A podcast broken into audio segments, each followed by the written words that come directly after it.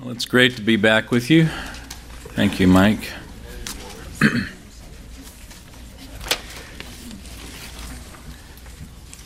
know, the Lord has a purpose for your life, and uh, it's right on track. He's not lagging behind in it. He uh, hadn't forgot you. He didn't have you on the back burner, just kind of waiting for his cue to lighten up a little bit so that he can get back to you. God has a purpose for your life, and it is progressing exactly according to his plan. Now, we don't like the specifics of it all, but the fact is, it's true. And God's plan for your life and for my life requires change. It's another thing that we don't like. Uh, it's a challenge. We don't like significant transitions in our life. The change that we like is the change we initiate like uh, changing a diaper, like changing a tire, uh, like changing the bed sheets. These are things that we, we time, well, maybe not a tire, but these are things that we time, that we control, and that we benefit from immediately. But the change that God brings into our life is on His timetable. And for the most part, we don't like that. We don't like that because uh, it shows that we're not in control. Um, when you come to church, if there's somebody sitting in your seat, uh, it's probably not going to be a great service. When you come to class, if you don't get in that door fast enough and get your seat saved, some of you, I mean, elbow to get your seat saved. We don't like change. We love the comfort of routine. And yet, there's a big theological word that we use in surrounding our Christian lives called sanctification. And sanctification requires change. And so when we think about it, God is committed to sanctification in our lives. God is committed to change in your life. God's goal is not to make us comfortable, it's not to uh, uh, cause things to happen in our lives in such a way that we are comfortable.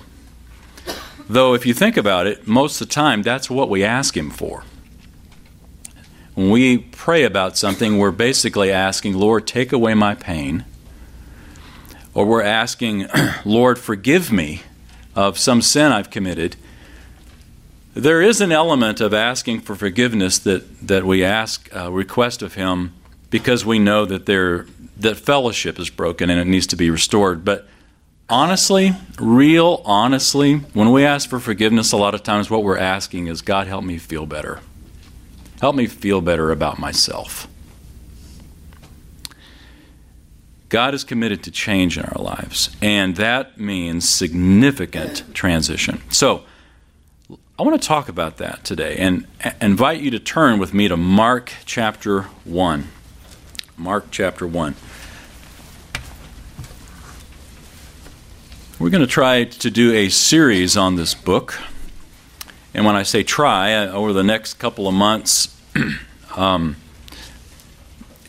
the being able to be here will be a, a, almost every, every other uh, week almost. I mean, Kathy and I've got some traveling plans and that we have had on the calendar for quite a while, but um, we're going to do a series, Lord willing, on the Gospel of Mark. And um, who is Mark? Mark is the John Mark of the book of Acts. Remember in the book of Acts, there was a young man that accompanied Paul and Barnabas on their first missionary trip, went along as a helper, as a servant. And yet things got pretty tough uh, early on in the trip, and John Mark decided, you know what, this is too hard, I'm headed home. And he headed back to Jerusalem. If you do some cross referencing in the New Testament, you come to the probable uh, conclusion that John Mark's home in Jerusalem was the home that housed the upper room. And so here you have uh, probably a well to do young man, if he lived in a home that large, probably a pretty sheltered upbringing, and to go off on this mission trip with the Apostle Paul and to come up against some of the spiritual uh, struggles that they had, for whatever reason, John Mark folded. He failed and decided that he needed to go home. Paul actually referred to it in the book of, of Acts as they abandoned, that Mark abandoned them. And yet, at the very end of Paul's life, toward the end of his life, the Apostle Paul had a different view of Mark and said that he was helpful. He was helpful for him. So, something had happened in Mark's life, in Paul's life, that Mark, the one who failed, had a repentance, had a growth, had a change, a significant transition in his life to where not only would he be helpful in Paul's ministry, but the Holy Spirit would see fit to inspire Mark to write one of the four Gospels. This man who had failed in the ministry came to such a place that he could turn around and write one of the Gospels. Now, of course, each of the Gospels emphasizes a different aspect of Jesus. You could think of it like the facets of a diamond. You've got a, a costly stone, you just turn it around and you look at the different perspectives of the same stone, and that's what we get in the Gospels. Luke uh, focuses primarily, now these are big, broad generaliz- generalizations, but Luke focuses primarily on Jesus as the Son of Man focuses on Jesus as the Son of Man. In other words, God's ideal human. Here you have Luke presenting him as Son of Man. John presents him as the Son of God. Matthew presents him primarily as king, and Mark presents him as servant. So you have these, these broad, uh, what seem like contradictions, but really they just are bookends of the great life of Jesus. He is king and yet he is servant. He is man and yet he is God. And Mark focuses this, this individual who has failed focuses on Jesus as a servant. And one more thing I think is particularly noteworthy, and that is you have a couple of the, the gospel writers, Matthew and John, who were also apostles. So they are firsthand witnesses of what went on, and what they wrote is by and large what they saw. Luke just did tons of research. He tells us that in the Gospel of Luke and in the book of Acts. He says that he did a lot of research and wrote things down in an orderly way. But Mark, where did Mark get his information? Mark was a disciple of the Apostle Peter. And so, you know, it maybe is a little bit of an overstatement, but the Gospel of Peter is almost the Gospel of Mark you have elements of the Gospel of Mark that highlight Peter. And we'll see some of those as we go through this. But again, it's noteworthy because you think about the Apostle Peter. Here is another man who failed miserably in his devotion and ministry of Jesus Christ, and yet, in God's providence, the Lord would partner Peter or would put Mark under the, the, the, the tutelage, the, uh, the discipleship of of a, of a man who failed and would teach him how to come back and be useful in God's service. So useful that he would write this significant book, this gospel, on Jesus as God's divine servant. Well, let's begin here, right in verse 1, and uh, be introduced to this, this great book. Mark 1, verse 1, the beginning of the gospel of Jesus Christ, the Son of God. Pause for a second. The gospel. When we think of gospel, we think of a lot of things. We think of gospel music, we think uh, the gospel truth. Your parents probably drilled that into you. My, my father's word was gospel, whether it was right or wrong, it was gospel. Um, but the good news we're told here is is the gospel. It, I think it's sort of a, an unfortunate translation when it says the gospel of Jesus Christ. We there are so many words that we translate from the New Testament that just kind of have their own meaning, but we don't really know what that meaning is. Uh, gospel simply means good news. When someone gives you good news in your life, they're giving you, in essence, a gospel, a bit of good news. And so, the beginning of the good news of Jesus Christ Son of God, it's the beginning, and yet it isn't new.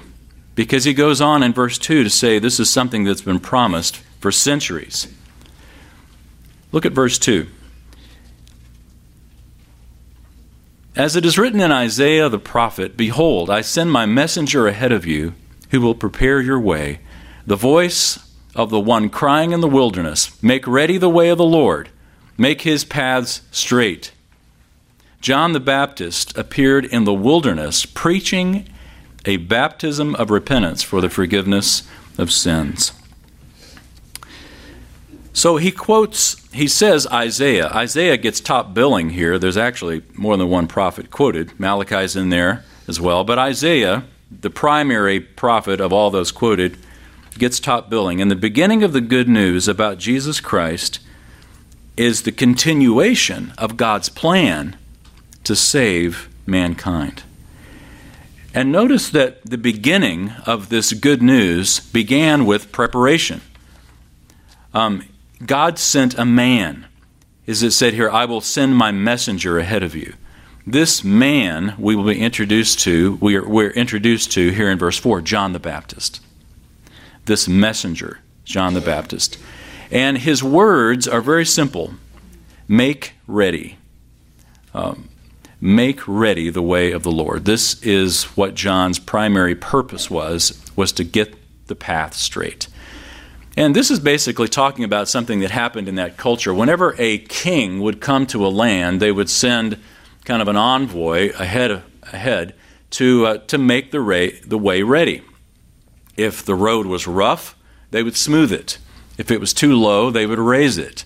If they needed to build a bridge, they'd build it. If they needed to get rocks out of the way, whatever they needed to do to make the road ready for the king, to prepare the way they would send a crew ahead so that when the king came, he'd have a smooth road to travel on. That's what's talking about here, but not in a physical way, but in a spiritual way.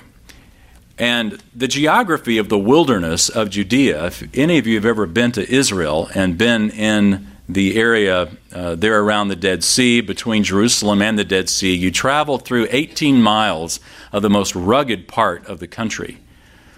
And looking left and right as you travel down that road, you see some rough, rough road. This is the context in which John made this statement, or which John this uh, this prophecy is fulfilled of John. The wilderness that John preached in was a wilderness of rough terrain. And John goes in basically into a, a wilderness that is a great metaphor of what the heart of Israel is like.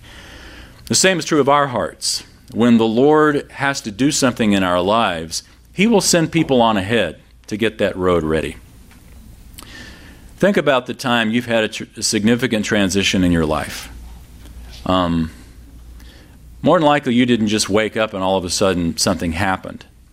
Now, maybe you woke up and you were surprised by some transition that occurred, but if you look back at it in hindsight, most often you will see that the Lord placed people in your path to prepare the way for that transition.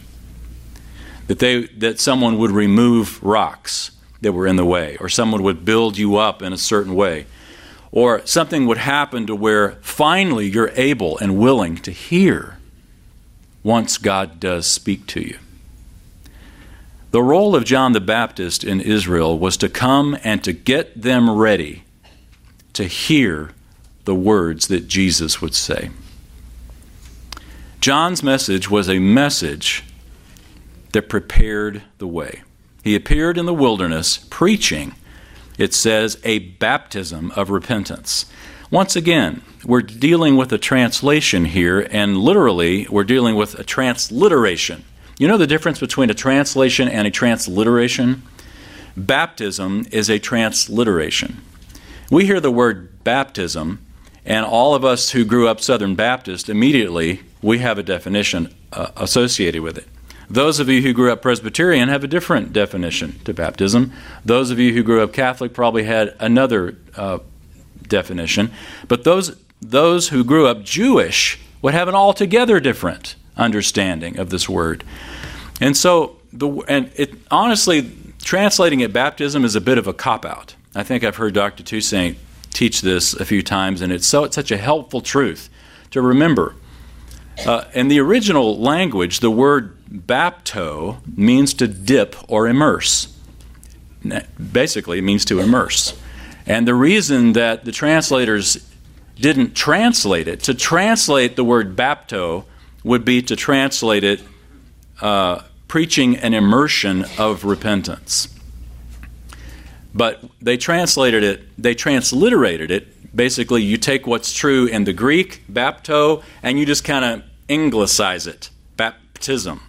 So you're not telling us what it means. You're not translating it. You're just kind of taking the same word and carrying it over so that whatever tradition wants to can interpret baptism however they want. So it works in any denomination.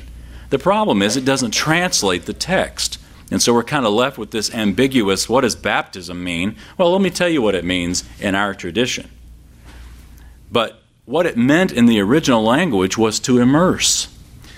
Now, immersion was nothing new to Jews. They had been doing that for a long, long time. If you look back in the Old Testament, ritual, ritual immersion was part of their culture.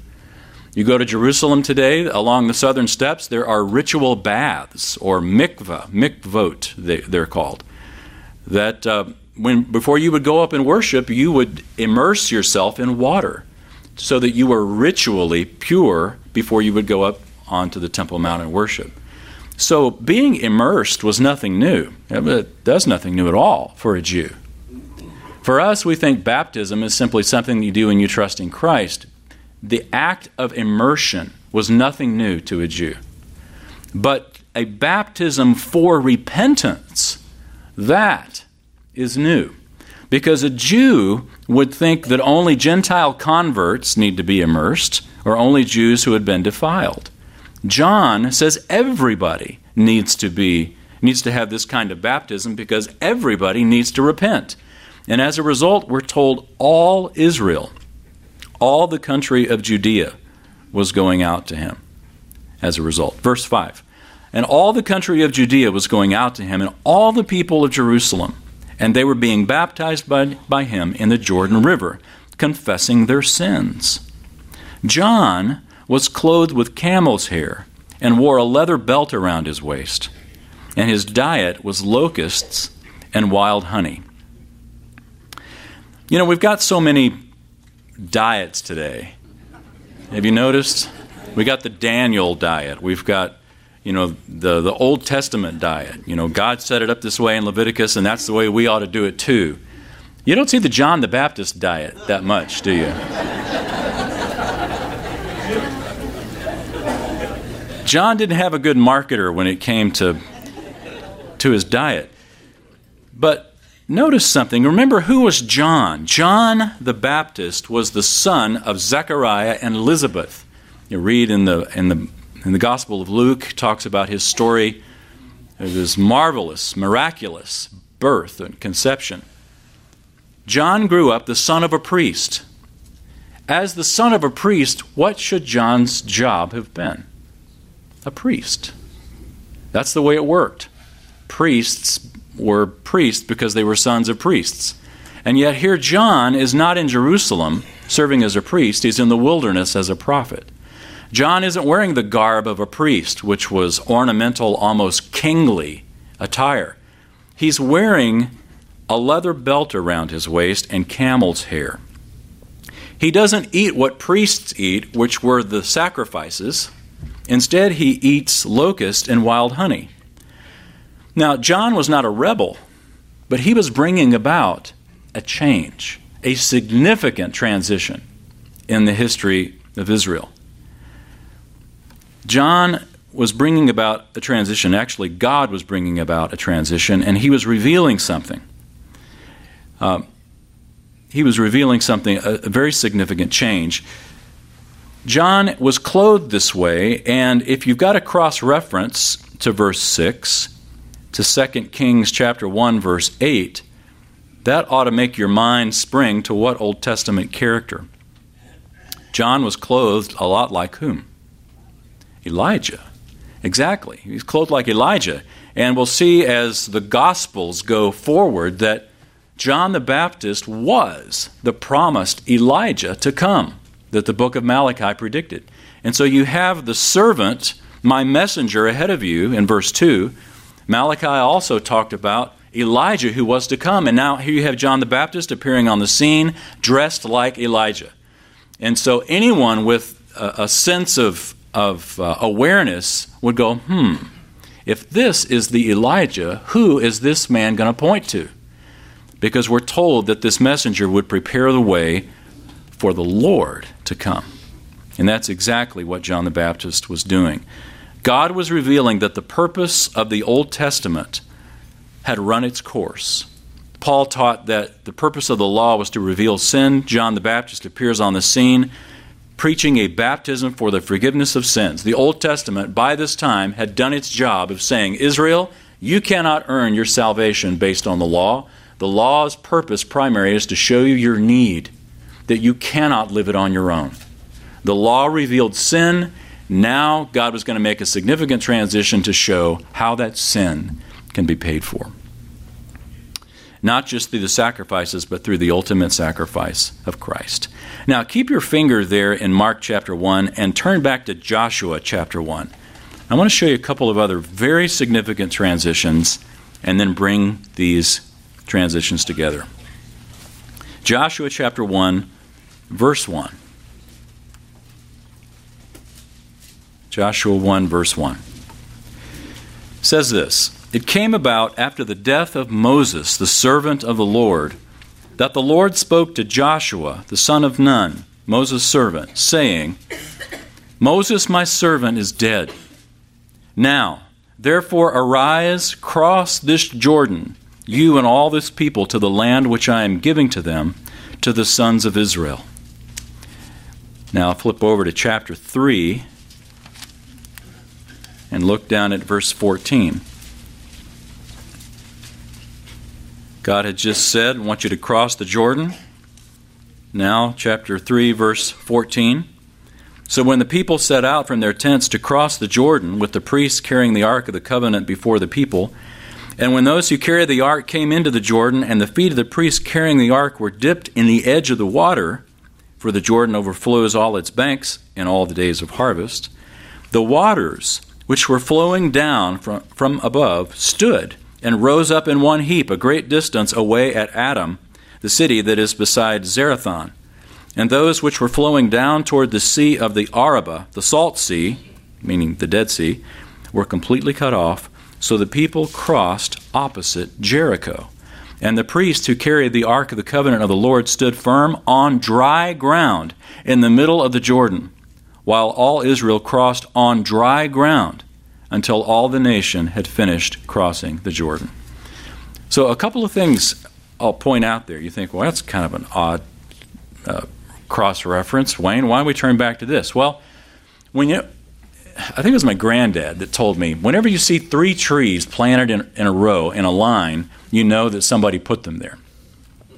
Either that or there was a fence there and birds sat, sat on the fence.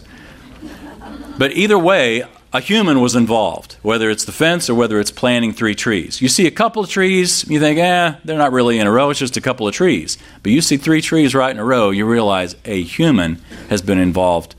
There's been intent behind that. We're going to see three trees lined up here with these cross references, looking at Jesus, looking at Joshua, and now let's look at one more place. Look at 2 Kings chapter 6. 2 Kings chapter 6. At the third tree, or I guess if you're thinking chronologically, this is the second tree, with Jesus being the third. And then we'll talk about the intent behind these three trees lined up. 2 Kings chapter 2, I think I said 6, sorry. 2 Kings chapter 2, verse 6. 2 Kings 2, verse 6. Then Elijah said to him, meaning Elisha, Please stay here, for the Lord has sent me to the Jordan. And he said, As the Lord lives, and as you yourself live, I will not leave you. So the two of them went on. Now fifty men of the sons of the prophets went and stood opposite them at a distance, while two of them stood by the Jordan. Elijah took his mantle and folded it together and struck the waters, and they were divided here and there, so that the two of them crossed over on dry ground. When they had crossed over, Elijah said to Elisha, Ask what I shall do for you before I am taken from you. Elisha said, Please, let a double portion of your spirit be upon me. And he said, You've asked a hard thing. Nevertheless, if you see me when I am taken from you, it shall be, be so for you. Uh, but if not, then it shall not be so. And as they were going along and talking, behold, there appeared a chariot of fire and horses of fire, which separated the two of them, and Elijah went up by a whirlwind to heaven. So let's see if we can pull all these trees together here. Joshua, standing opposite the Jordan River, and God tells Joshua, Moses, my servant, is dead. Now there's a transition of leadership from Moses to Joshua. Or if you think of it in Hebrew, from Moshe to Yeshua. From Moses to, to Joshua, from Moshe to Yeshua. Yeshua. Um, and we, of course, know that our Lord's name is taken from that, Yeshua. Opposite the Jordan River, the Jordan River parts divides opposite Jericho, and they cross on dry ground. Elijah and Elisha.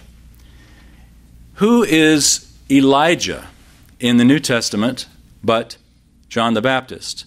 And so Elisha then would represent Jesus. If you look at the, the ministry of Elisha, he did more miracles than I don't know how many prophets put together. And you look at the life of Christ, it's very similar at the very same place, the very same place geographically, uh, the Jordan River across from Jericho. The river parts and they cross on dry ground. Elijah is taken up to heaven, and there is a transition of leadership from Elijah to Elisha. So you see the pattern? Moses and, Eli- uh, and Joshua, Jordan River parts across from Jericho, same spot. Elijah and Elisha across from Jericho, the Jordan River parts, exact same spot. John and Jesus, the New Testament, Elijah and Elisha, the Jordan River, across from Jericho. What would we expect to happen to the Jordan River? That it would part, right? But it doesn't. Look what happens. Back in Mark chapter 1. Mark chapter 1, verse 7 as he was preaching and saying, After me is one coming who is mightier than I, and I am not fit to stoop down and untie the thong of his sandals. I baptized you with water, but he will baptize you with the Holy Spirit. So, John the Baptist had crowds thronging to him. He was mighty. Everyone viewed John as a prophet. And yet, John viewed himself as a servant. I'm not fit to untie his sandals. I'm not even, I'm not even fit to untie one thong from his sandals. He is mightier than I. John admits that he's unworthy. One reason John says that he only baptized with water, but that Jesus will baptize with the Holy Spirit. The word for baptism, we've already talked about a little bit, has one meaning, literally, to immerse but it also has a metaphorical meaning that, that's also literal. That sounds like a contradiction, but it isn't. Let me, let me maybe give you an example. When I say, I'm starving, I don't mean I'm starving. What I mean is, when's lunch? I'm really hungry. I use this, this exaggeration, this metaphor, to say something that you interpret literally. If I say, I'm stuffed, I don't mean I'm stuffed that's an exaggeration that you interpret literally to mean he's full. In the same way, you can use a metaphor, and the metaphor is so well known that you can interpret it literally. Just like I just said, well, I'm starving and I'm stuffed. Baptism was that way, in that it not only had the meaning of being dipped or immersed, but it also had the idea of when uh, someone would dip a fabric into dye, that, that cloth, that white cloth, was in the dye, and it was so changed by that process, it came up the same color as the dye, and it was identified with that dye. Baptism came to be uh, came to, to mean identification not simply immersion. That you are placed into something, you are dipped into it, that now you become part of that. You now become identified with whatever it is you're placed into. So when we are baptized into the name of Jesus Christ, we are now identified with Jesus Christ. To be baptized with the Holy Spirit is also a way of being identified with the Spirit of God, or in other words, converted to Jesus Christ. So when, when John says repentance, uh, repentance, baptism of repentance is a change of mind. We think of baptism as, uh, uh, as re- repentance as a change of action. We tell somebody, you need to repent, brother. We don't mean that he needs to change his mind. We need to, he needs to change his actions. But repentance, the word actually means, originally, uh, a change of mind. And not just changing your mind, but changing your mindset. You were going one direction in your life, and you, the repentance is that now you have a completely different mindset. You were going another direction in your life. A baptism of repentance means when you are baptized, you are saying, I have a change of mind. I have a change of direction. A repentance of my sins is not that I simply choose to not do my sins anymore, but it is a recognition that the direction of sin is not the direction I need to go. I need to go the direction that God leads. So let me give you just a life principle from this text so far. And really, it's the only principle that we'll take from the text today. And it's, it's sort of a command that the text gives to change the direction of your thinking. Change the direction of your thinking from your own interests to those of Jesus Christ. You think, well, Wayne, I've already done that. Well, just hang with me. Change the direction of your thinking from your own interests to those of Jesus Christ. Repentance, change of thinking, is a change of commitment, it is a change of allegiance, it is a change of mindset. And John begins at the place that is the very hardest for us to change. The greatest struggle for any of us to change is to change against self interest. It's, it's what we struggle against the most. It's the initial struggle that our parents in the Garden of Eden had, and it's the struggle that you had on the way up here to church. It's the struggle you're also going to have as soon as we say amen and you try to figure out where you're going to have lunch. Self interest. Adam and Eve told in the garden, was told in the garden by Satan, that God does not have your best interests at heart. Instead, you really know what's best for you. And so you need to make that call. You need to make the decision of what's best for you.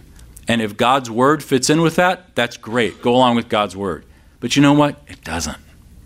It doesn't. And let me tell you why it doesn't. Because God's trying to keep his best from you. The one tree that he told you not to eat from is the solution to the problems in your life. You know, that lie still works for us. We've got the tree of the knowledge of good and evil in every one of our backyards. And the temptation to pick and eat from that fruit, whether it is whatever it is in your life that you feel like uh, this is the solution, this is what I've been waiting for.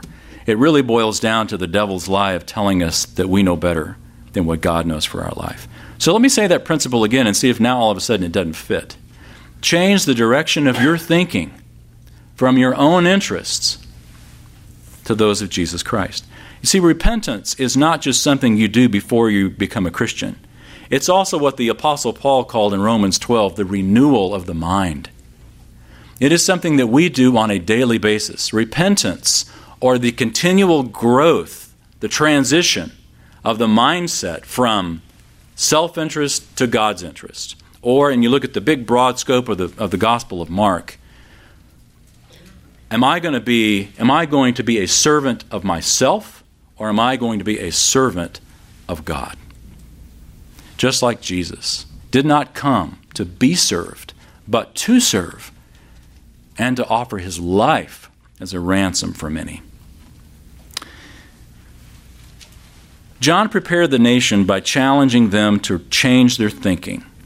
Jesus shows up on the scene. Now, finally, the road is prepared, and here comes the one for whom it has been prepared. Look at verse 9. In those days, Jesus came from Nazareth in Galilee and was baptized by John in the Jordan. And immediately coming up out of the water, notice he was immersed, coming up out of the water, he saw the heavens opening and the Spirit, like a dove, descending upon him. And a voice came out of the heavens You are my beloved Son, in you I am well pleased. Now, verse 10, let me just read that again. Immediately coming out of the water, he saw the heavens opening. Opening is a bit of a tame translation. Do you have a, a marginal reading there for the word opening? Torn apart is really a much better translation. Actually, literally, it's passive, being parted. In other words, God was doing the parting. So let's go back to the three trees that are lined up. Back to the three trees. You've got Joshua and Moses, Jordan River parts. Elijah, Elisha, the Jordan River parts. John and Jesus, it's not the Jordan River that parts. What parts? The heavens part. Here's another. You could almost call this a fourth tree. The only other time that that word for being ripped is used in the Gospel of Mark occurs occurs uh, where is it? I don't know the chapter here. Chapter 15, verse 38, when the veil of the temple is torn. And again, God does the tearing. So, the very beginning of the Gospel of Mark, the heavens are ripped open as Jesus appears on the scene. The very end of the Gospel of Mark, when Jesus dies, in another way, the, the heavens are ripped open again. Because now there is access to God because of Christ's sacrifice that was never there before. You have the, the, the problem of sin coming to a head. Jesus, uh, John the Baptist saying, baptism of repentance for forgiveness of sins, and now the whole Gospel of Mark goes forward with Jesus showing himself that he is the servant who's come to give his life as a ransom for many. The very end of the Gospel of Mark, the veil is torn, showing that that problem now has been solved. That Jesus has given his life as a ransom for many, the servant of God, has made a way for all sinners to come into the presence of God. If Jesus was baptized, uh, why was Jesus baptized if he didn't have sin? Well, remember what we talked about, what baptism means. Baptism means not just literally being immersed, but it also means identification.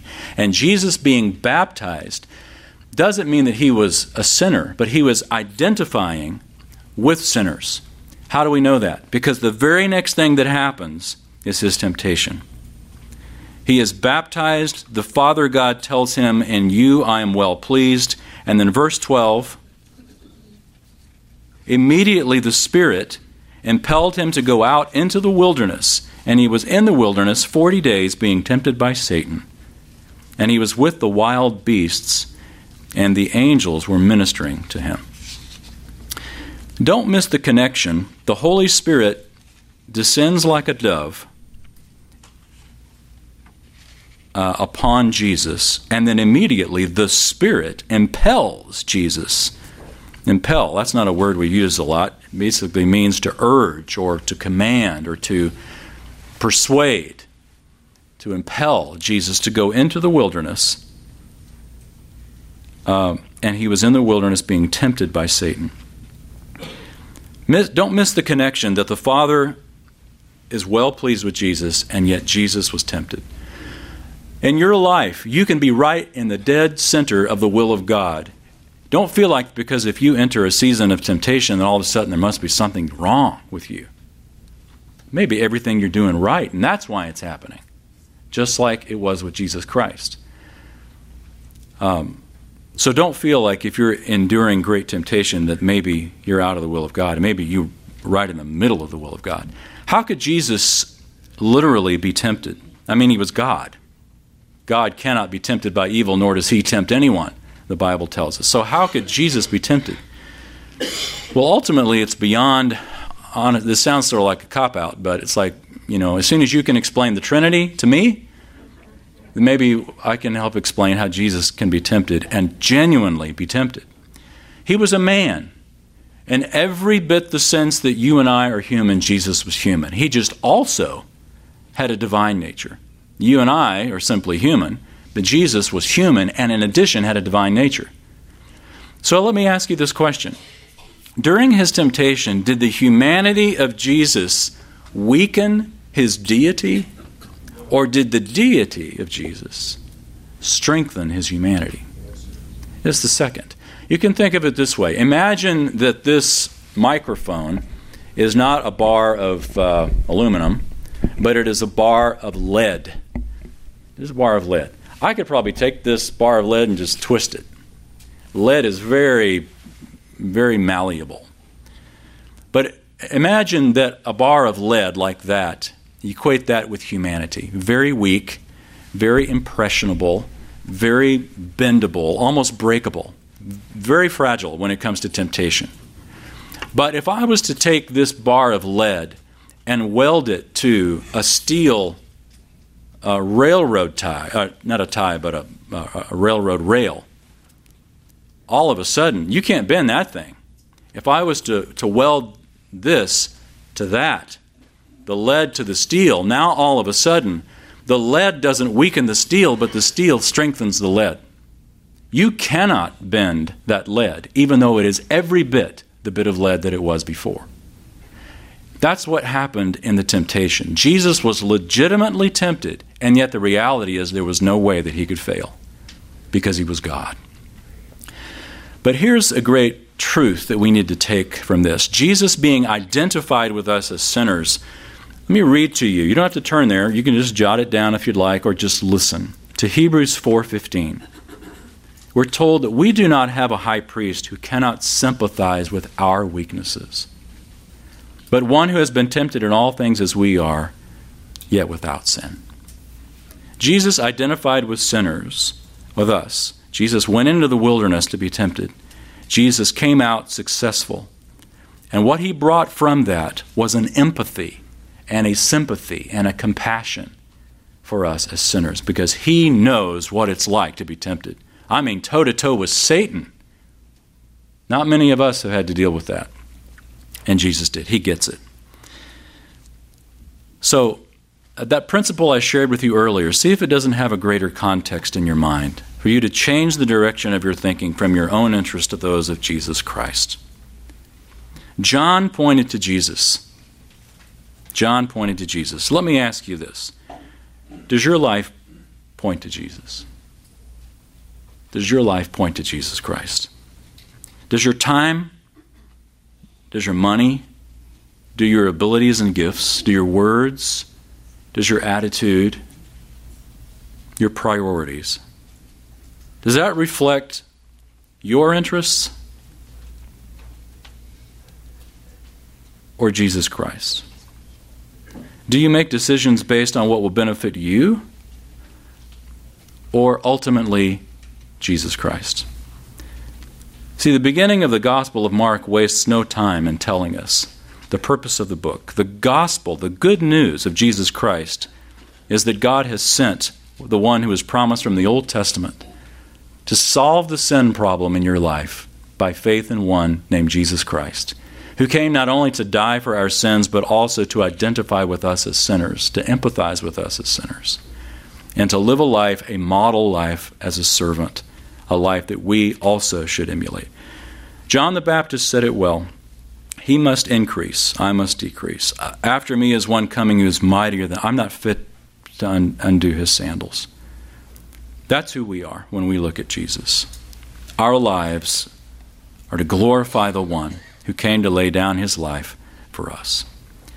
Gospel of Mark, it's a great gospel, and I really look forward, Lord willing, to walking through this book together. Let's pray.